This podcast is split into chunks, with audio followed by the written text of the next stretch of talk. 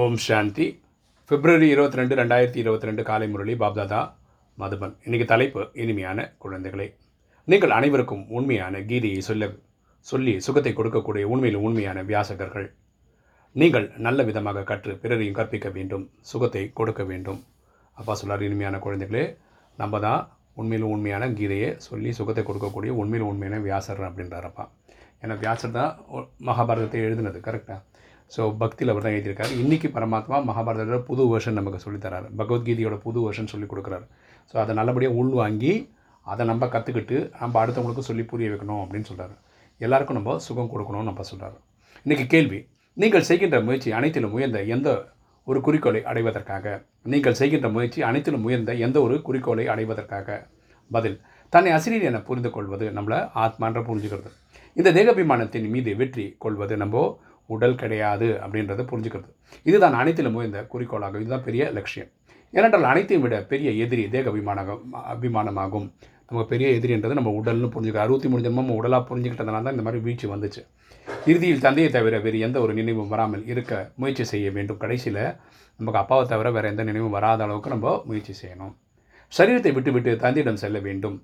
இந்த சரீரம் கூட நினைவில் இருக்கக்கூடாது. இந்த முயற்சியை தான் செய்ய வேண்டும். ஸோ நம்ம சரீரத்தை மறக்கணும் நம்ம ஆத்மான்ற புரிதலில் இருக்கணும். இதுதான் முயற்சி செய்ய வேண்டிய விஷயம். இன்றைக்கி தாரணி ஃபஸ்ட்டு பாயிண்ட்டு யோக பலத்தின் மூலம் தனது அனைத்து பந்தனங்களையும் துண்டித்து கொண்டு பந்தனிருந்து விடுபட்டவராக வேண்டும். ஸோ நம்ம பரமாத்மா நினைவில் இருந்து இந்த பந்தனங்களை ஜெயிக்கணும்.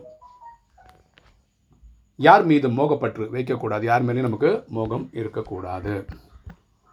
அடுத்த பாயிண்ட்டு கிடைத்திருக்கக்கூடிய ஈஸ்வரிய வழிகளின்படி முழுமையிலும் முழுமையாக நடக்க வேண்டும். பரமாத்மா கொடுக்கக்கூடிய ஸ்ரீமத்த உயர்ந்த வழிபடி நம்ம நடக்கணும். நல்ல விதமாக கற்க வேண்டும் மற்றும் கற்பிக்க வேண்டும். நம்மளும் இந்த பாடத்தை நல்லபடியாக உள்வாங்கிக்கணும்.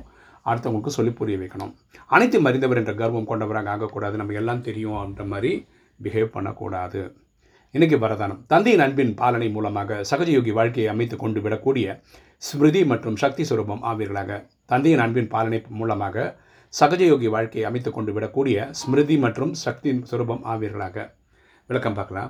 முழு உலகத்தின் ஆத்மாக்கள் பரமாத்மாவை தந்தை என்று கூறுகிறார்கள். உலகம் ஃபுல்லாகவே இறைவனை ஆத்மாக்களின் தந்தைன்னு சொல்கிறாங்க ஆனால் பாலனை மற்றும் படிப்பிற்கு பாத்திரமாவதில்லை. ஸோ பரமாத்மா சொல் அந்த விஷயங்களை ஃபாலோ பண்ணோம்ல.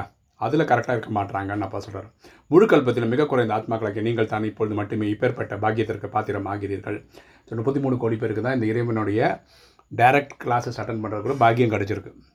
எனவே இந்த பாலனின் நடைமுறை சொர்பமானது சகஜ யோகி வாழ்க்கை. ஸோ இந்த விஷயத்தில் இந்த நேரத்தில் நம்ம பண்ண வேண்டியது சகஜ யோகி சகஜமாக இயற்கையாக எல்லா வேலையும் செய்துகிட்டே இருக்கும்போது இறைவன் நினைவு பண்ணிட்டே பண்ணணும். இந்த மாதிரி சகஜமாக வாழக்கூடிய வாழ்க்கை நமக்கு தான் கிடச்சிருக்கு. குழந்தைகளுடைய எந்த ஒரு கஷ்டமான விஷயத்தை தந்தையால் பார்க்க பொறுப்பதில்லை. நம்ம கஷ்டப்படுறதை இறைவனால் பார்க்க முடியல. குழந்தைகளை தங்கங்களாகவே யோசித்து யோசித்து கடினமானதாக ஆக்கி கொண்டு விடுகிறார்கள் மக்கள். அவங்க என்ன பண்ணுறாங்கன்னா எதோ நினச்சி எதோ நினச்சி அவங்களே துக்கத்தில் போயிடுறாங்க. ஆனால் நினைவின் சொரூபத்தின் சம்ஸ்காரங்களை வெளிப்படுத்தினீர்கள் என்றால் சக்தி வந்துவிடும். ஸோ நினைவின் சொரூபத்தின் சம்ஸ்காரங்களை எமர்ஜ் பண்ண நம்ம வந்து தெய்வீக குணங்கள் தெய்வீக கலைகள்லாம் எமர்ஜ் பண்ண ஆரம்பிச்சோன்னு வச்சுக்கோங்களேன் நம்ம சக்திசாலி ஆத்மாவாக ஆகிடலாம். ஸ்லோகன். சதா கவலையற்ற நிலையை அனுபவம் செய்ய வேண்டும் என்றால் ஆத்ம சிந்தனை மற்றும் பரமாத்மா சிந்தனை செய்யுங்கள். சதா கவலையற்ற நிலையை அனுபவம் செய்ய வேண்டுமென்றால் ஆத்ம சிந்தனை மற்றும் பரமாத்ம சிந்தனை செய்யுங்கள். நம்ம எப்பவுமே கவலை இல்லாமல் இருக்கணும்னா நம்ம ஆத்ம சிதியில் இருக்கணும் பரமாத்மாவோட நினைவில் இருக்கணும். ஓம் சாந்தி.